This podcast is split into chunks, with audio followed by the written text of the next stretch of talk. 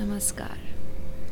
मेरा नाम है रिद्धि नाहर हिरावत और आज आप सबके सामने मैं एक कविता प्रस्तुत करने जा रही हूँ जो असल में एक प्रश्न है, जिसका जवाब हम सभी जानते हैं, लेकिन एक बार आपके सामने अपने मन की बात उस प्रश्न से संबंधित जो है, वो रखना बनता है। तो ये रही मेरी कविता। एक मेट्रो सांप सी गुजर रही है कुछ दूर। एक मेट्रो सांप सी गुजर रही है कुछ दूर। एक नभ फैला है उसके ऊपर, नीला सा काला। एक चाँद चमक रहा है उस नभ में। कुछ बादल सरक रहे हैं पास में उसके। उसी मेट्रो की तरह, पर धीरे जरा। ठंडी हवाएँ हैं। उसमें गूंजता मेरा आज खड़ा। कुछ ठंडक है इन हवाओं में, और बहुत सारा सुकून भरा। ऐसी ही होती है वो चाँद की ठंडक? जिसे सुनते अपना बचपन बीत गया। क्या शीतलता स्वर्ग की ऐसी है कहीं, जिसे सुना कईयों का जीवन निकल गया? क्या राम बाण सुख यही तो नहीं? क्या कामधेनु वृक्ष ऐसा था कभी?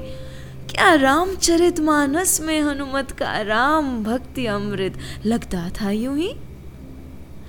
ऐसा ही अमृत में बचपन में याद है मुझको, लगता था।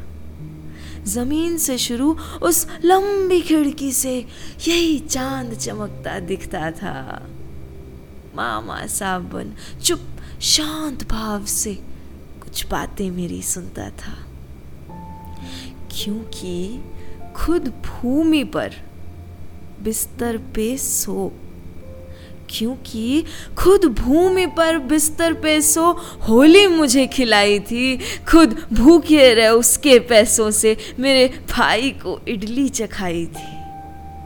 बहुत पसंद थी उसको, उसकी इडली और रंग भरी मुझे होली मेरी। क्या कभी उन्हें मैं उनका ये ऋण चुकता कर पाऊँगी?